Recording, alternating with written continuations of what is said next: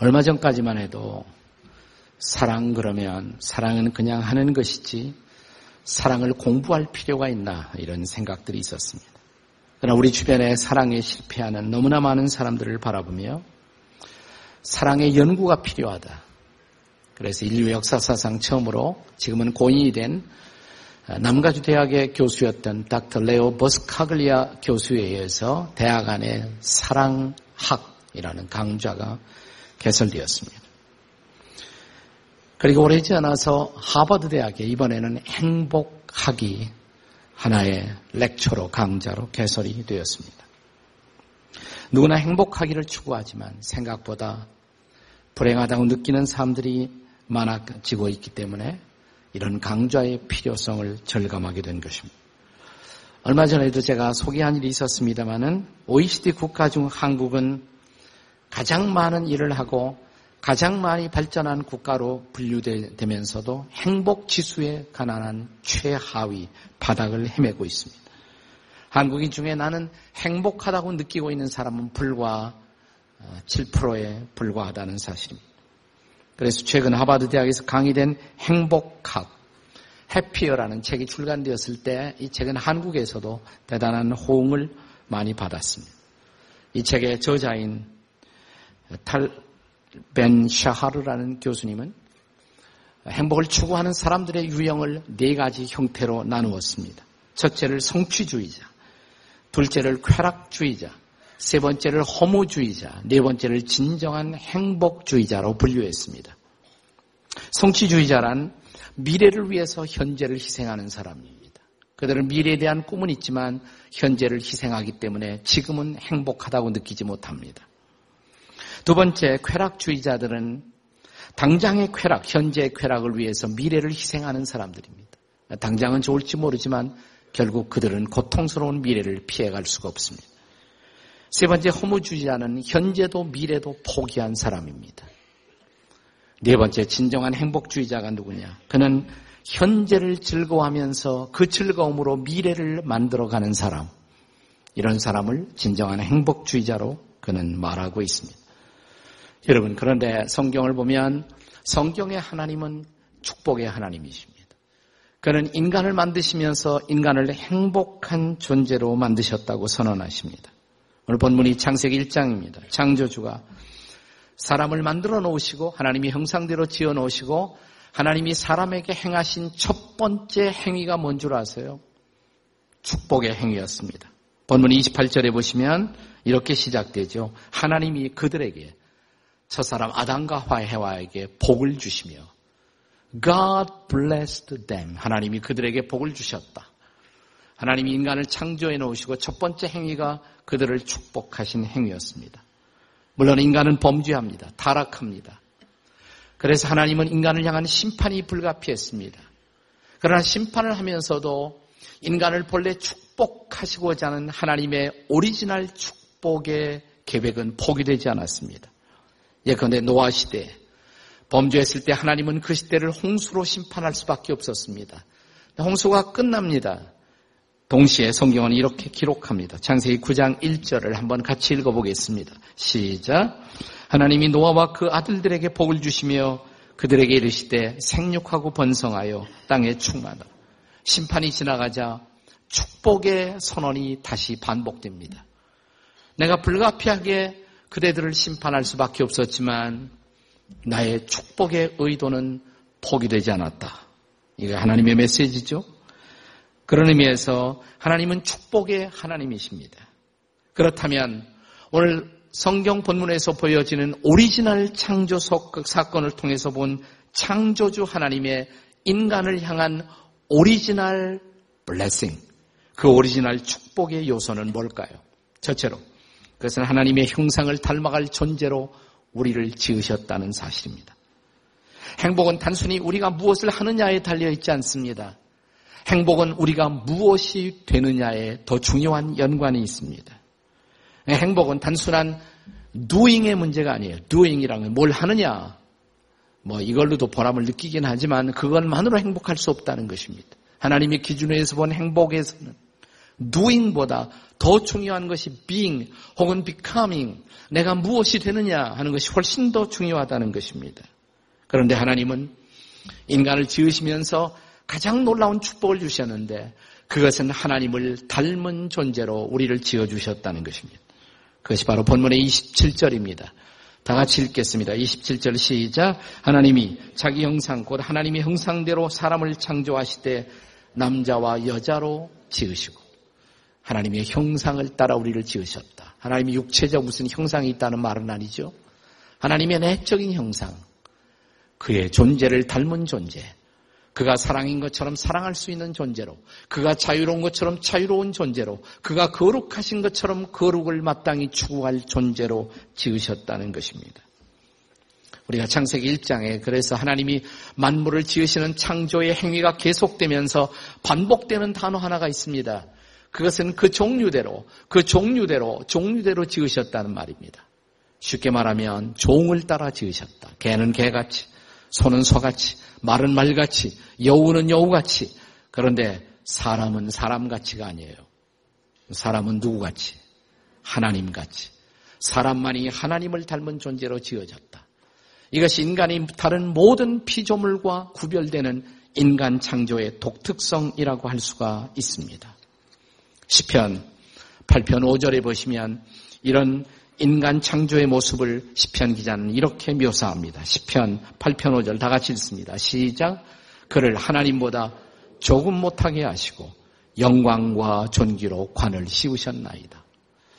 새 번역인데요. 옛날 번역 갖고 계신 분들은 옛날에는 그를 천사보다 조금 못하게 하시고 여러분 가운데 옛날 성경 가지신 분은 그렇게 기록되어 있을 것입니다. 그를 천사보다 조금 못하게 하시고 제가 오래전 젊은이들과 바이블 스타디 하는데 한 젊은이가 질문을 해요. 목사님, 저는 이게 불만이에요. 뭐가 불만이에요? 왜 하필이면 하나님은 인간을 천사보다 조금 못하게 지으셨나요? 제가 그래서 그 친구에게 이렇게 반문했습니다.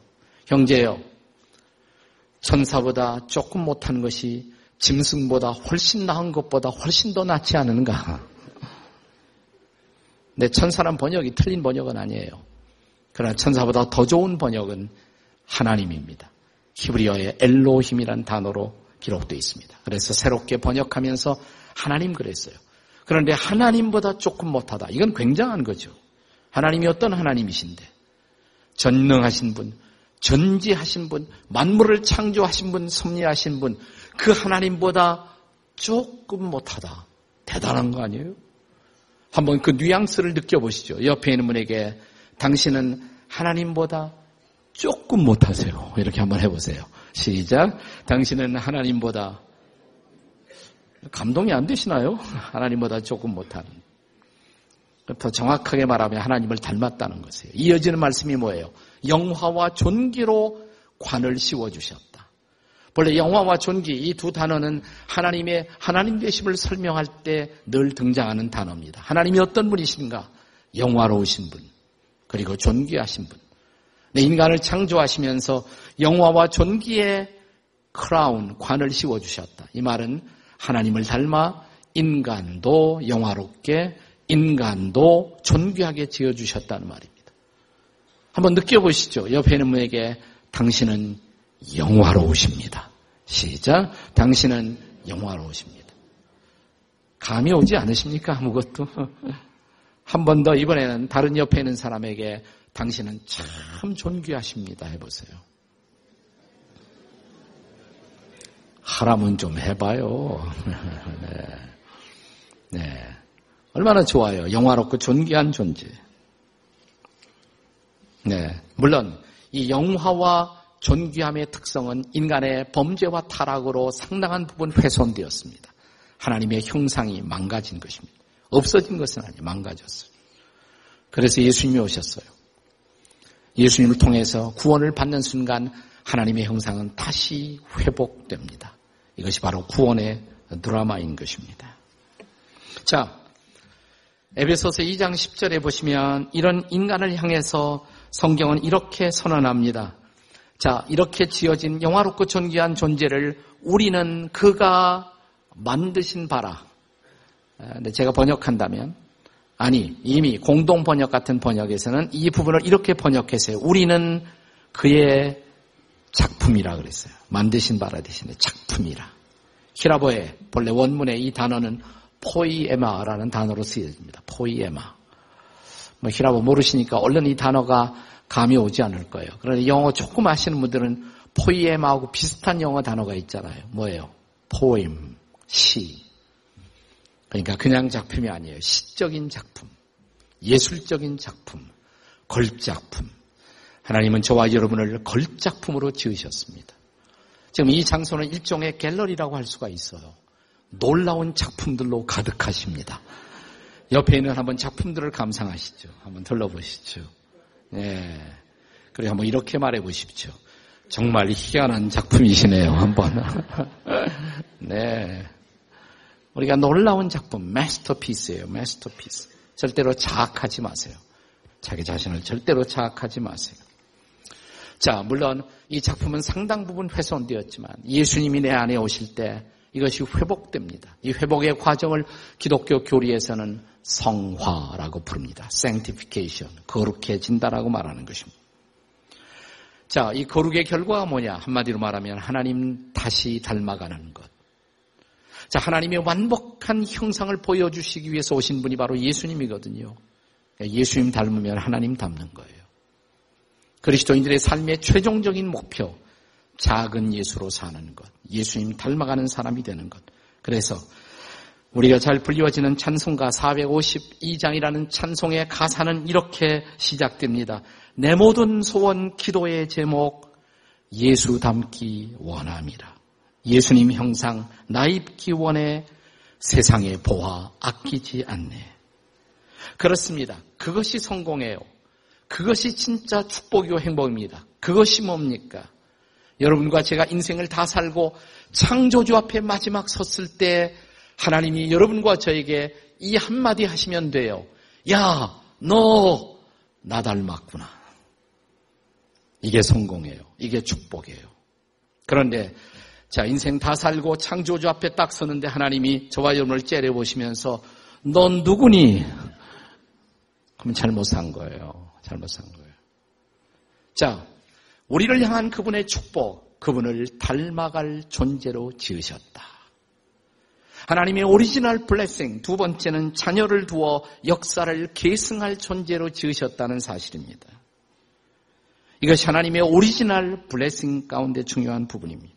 이 부분을 본문에서 어떻게 기록했습니까? 본문 28절에 보시면 생육하고 번성하여 땅에 충만하라. 무슨 말이에요? 이 땅을 영화롭고 존귀한 하나님의 백성으로 채워라 이 말이에요. 이것이 하나님의 뜻이라고.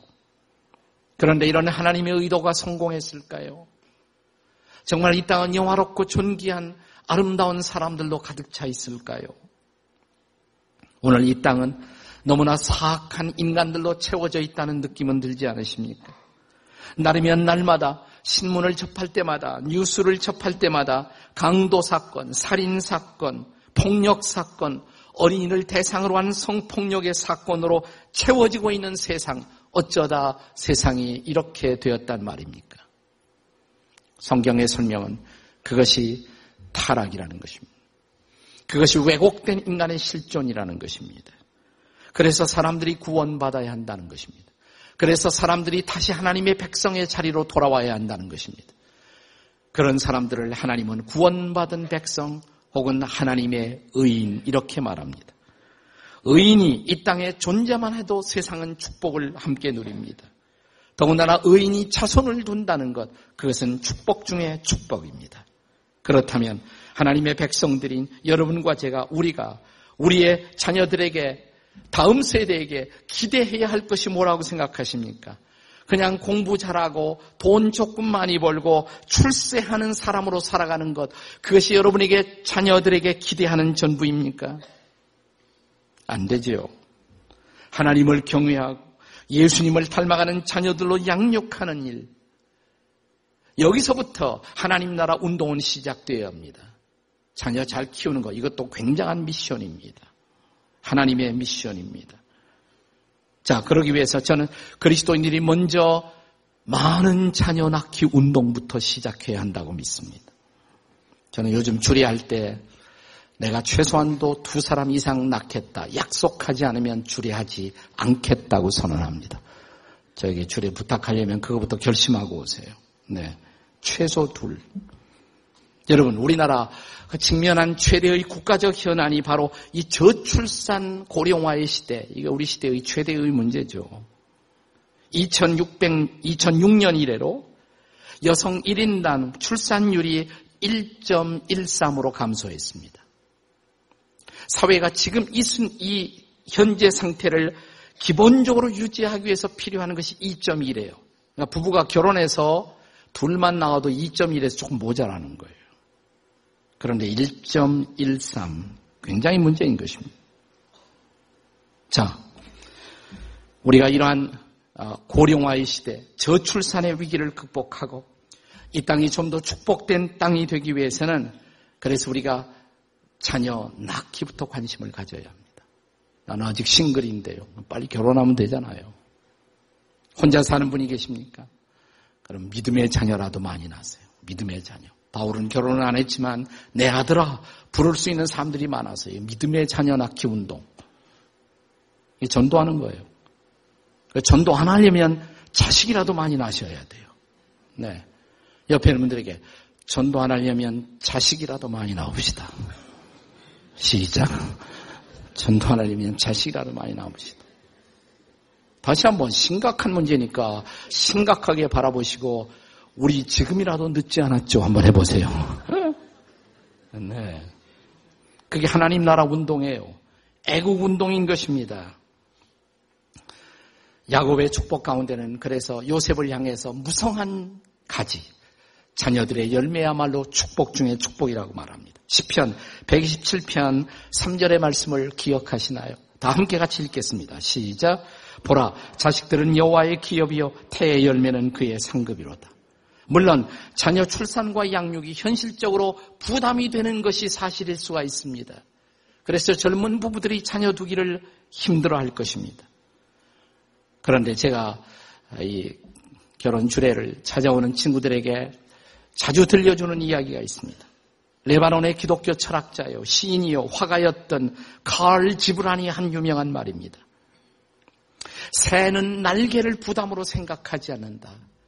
오히려 새는 날개가 있어서 더 높이 날 수가 있다. 부모들에게 있어서 자녀라는 존재는 새의 날개와 같다. 자녀 키우느라고 힘도 들지만 자녀 때문에 높이 날 수가 있어요. 에너지가 생겨요. 보람이 있어요. 성숙할 수가 있어요. 그러므로 사랑하는 여러분, 많은 자녀를 키워 하나님의 나라의 역사가 계승되는 축복의 통로가 되시기를 주의 이름으로 축원합니다. 아멘 한 사람 다 책임 있어. 자식 낳으셔야 돼요. 네. 이게 original blessing의 하나입니다. 마지막 세 번째로 하나님의 original blessing, 문화 창조를 통해 세상을 아름다운 세상으로 만드는 존재로 우리를 지으셨다는 사실입니다. 이걸 문화 명령, 문화 창조의 사명 이렇게 신학자들은 말합니다. 자, 오늘 본문에 보시면 땅을 정복하라. 그 다음에 다스리라라고 말했습니다. 한동안 이 정복이라는 개념이 그리스도인들에게도 오해되어 곡해되어 오기도 했습니다. 정복이라니까 마치 무자비하게 짓밟는 것. 실제로 산업화의 과정에서 그리스도인들조차도 자연이나 환경을 무자비하게 짓밟는 일에 나도 모르게 동조하고 편승했던 그러한 과오도 없지 않았습니다. 근데 정복의 의미가 뭘까요? 다스리라. 그 다음 단어, 잘 다스림. 이게 정복이거든. 잘 다스림. 창세기 1장인데 2장에 가면 하나님이 창조한 인간에게 주신 첫 번째 태스크가 뭐냐? 첫 번째 과제가 창세기 2장 15절에 보면 에덴 동산을 경작하게 하셨습니다. 그리고 에덴 동산을 지키고 다스리게 하셨습니다. 여기 경작한다는 단어가 히브리어로는 샤마르, 사마르. 근데 영어에서는 이 단어가 cultivate예요. cultivate. 근데 여러분 이 cultivate라는 단어에서 문화라는 culture라는 단어가 나왔다는 것을 아십니까? 여러분이 웹스터 사전을 찾아보시면 컬처의 정의가 뭐냐? culture의 definition, 정의 1번. cultivation of soil, 흙의 재배, 흙을 잘 재배하는 것, 가꾸는 것. 그것이 바로 문화의 시작인 것입니다. 자, 우리는 이 문화 명령을 먼저 받았어요. 그리스도인들의 가장 중요한 두 가지 명령, 전도 명령과 함께 문화의 명령. 근데 전도 명령 주시기 전에 먼저 주신 명령이 문화의 명령이에요. 세상을 아름다운 세상으로 잘 가꾸고 킵하고 다스리는 책임이 우리에게 있습니다.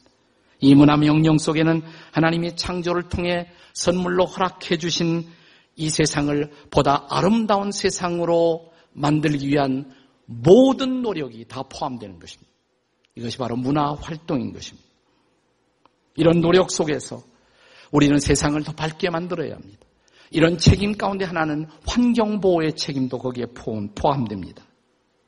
지난 여름 우리는 세 차례에 걸친 태풍을 겪었습니다. 그리고 얼마 전 이웃 나라의 쓰나미의 재앙이 얼마나 심각한 것인가를 우리는 지켜보았습니다. 사랑하는 여러분, 이것은 단순한 자연 재앙이 아니라 소위 지구 온난화 현상이 초래한 사람이 환경과 생태를 관리하지 못한 인재가 원인이라는 사실을 이제 우리는 잘 알게 되었습니다.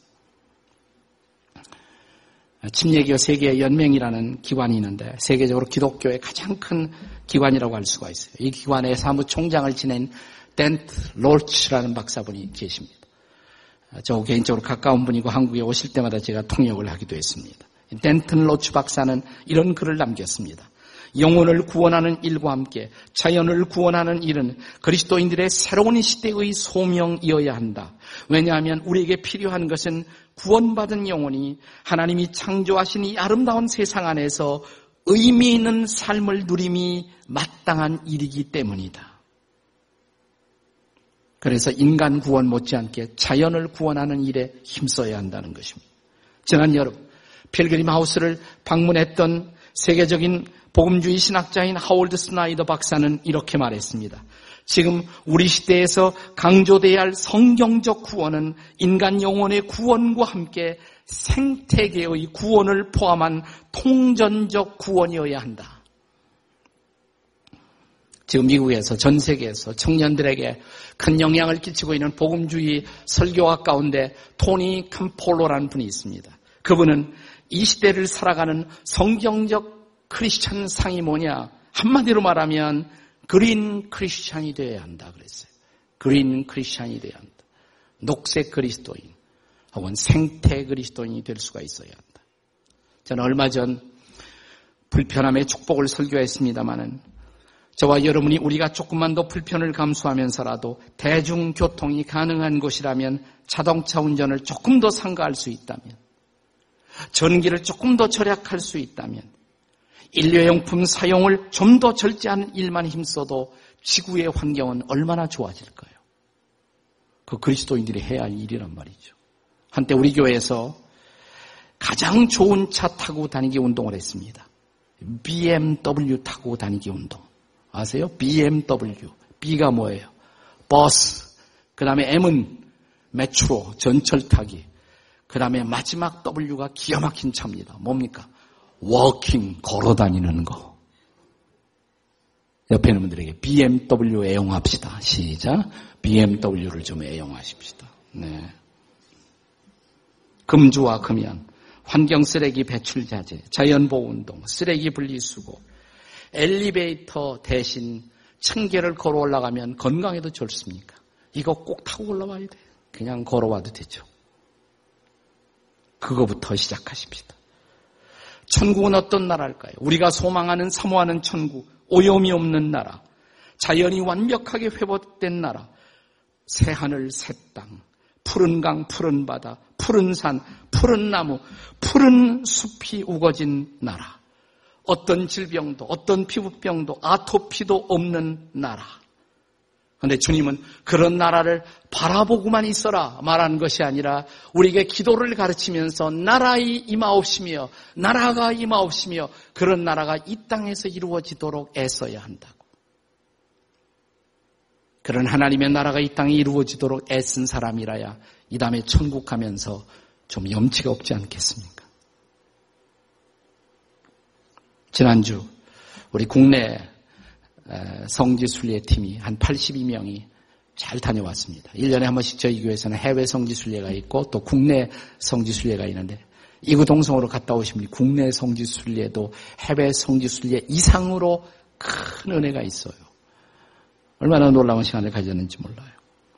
이 여정 가운데 태백을 갔습니다. 성공의 신부, 성공 캐토릭이 아니라 성공에는 개신교에 가까운 곳이죠. 예. 성공의 신부님이셨던 아처 토레 대천적 신부님이 사역하시던 태백의 예수원 지저스 에비를 방문했을 때 그 예수원 입구에서 제일 먼저 우리를 맞이한 것은 뭐냐면 신부님의 마지막 유언을 새긴 돌비였습니다. 입구에 있는 돌비 이렇게 쓰여 있어요. 돌비에 보세요. 토지는 하나님의 것이다. 토지는 하나님의 것이다. 그 옆에는 이 신부님의 마지막 유언이 깨알 같은 글씨로 기록되어 있었습니다. 누군가가 물었을 거예요. 신부님, 한국 교회에 마지막으로 하고 싶으신 말씀은 무엇입니까? 숨을 넘기시기 전에 이 땅을 사랑했고 이 땅에 교회를 일깨우시고 이 땅에 큰 빛을 던지셨던 알처 토레의 신부님의 마지막 유언 이렇게 지붕 위에 올라가 외치십시오. 토지는 하나님의 것이라고. 지붕 위에 올라가 외치십시오. 토지는 하나님의 것이라고. 구약 성경에 보면 안식년 7년마다 안식년이 오죠. 안식년이 7번 지나면 49년. 그 다음에를 희년이라고 불렀습니다. 희년이 되면 노예도 풀어주어 자유인의 자리로 돌아가야 합니다. 희년이 되면 남의 땅을 가지고 있던 것 내가 샀더라도 저당 잡았더라도 본래 주인에게 돌려주는 법이 있었습니다. 이런 성경의 정신은 뭡니까? 지나치게 많은 땅과 부동산을 소유하는 것은 탐욕이라고 외치셨던 신부님. 그리고 어쩌다 공익을 위해서 토지를 소유했다고 하더라도 그 토지에서 생기는 가치는 다시 사회로 환원되어 고용을 최대하고 지역사회를 복대하는 일에 사용되어야 한다고. 그리고 모든 건축은 철저하게 친환경적으로 되어야 한다고. 우리에게 토지의 소중함과 주인 되신 하나님의 뜻을 따라 환경을 사용할 것을 가르쳤던 신부님의 교훈. 얼마 전에 사모님도 떠나셨어요. 두 분이 다 떠나셨습니다. 우리가 갔을 때 우리를 마중 나온 것은 신부님의 딸, 부모님의 뒤를 이어서 이곳을 섬기고 있었던 얀시 톨이라는 자매가 우리를 마중 나왔습니다. 그리고 우리를 무덤으로 인도했습니다. 도리 신부님의 마지막 또 유언 가운데 하나는 내가 죽은 후에도 많은 땅을 차지해서는 안 된다고 화장시키라고. 그래서 두 분 다 화장을 하고 그분을 기념하는 간단한 작은 돌비 하나. 그것도 거기에서 먼저 떠나간 사람들 순서로 옆에 있는 다른 사람들보다 조금 더 크지 않게 꽃 같은 크기의 작은 돌비 하나로 인생을 마무리하신 그분. 그 무덤의 피석은 작았지만 그분이 남긴 축복의 발자취는 엄청나게 컸던 분. 자기의 무덤보다 큰 축복을 남기고 가셨던 그분. 여러분과 저의 인생의 마지막 날, 우리 인생을 마무리할 때 우리는 우리가 살던 그곳에 무엇을 남기고 떠날까요? 내 주변의 사람들이 이렇게 말할 수가 있을까요? 저분은 축복을 남겼다고. 아니면 저분은 욕심을 남기고 갔다고. 우리는 무엇을 남기고 갈까요? 축복을 남긴 내 아버지, 내 어머니. 다음 세대들에게 축복을 남긴 사람으로 기억되는 사람들. 이것이 태초의 오리지널 축복이었습니다. 이 축복의 사람으로 사시길 주의 이름으로 축복합니다.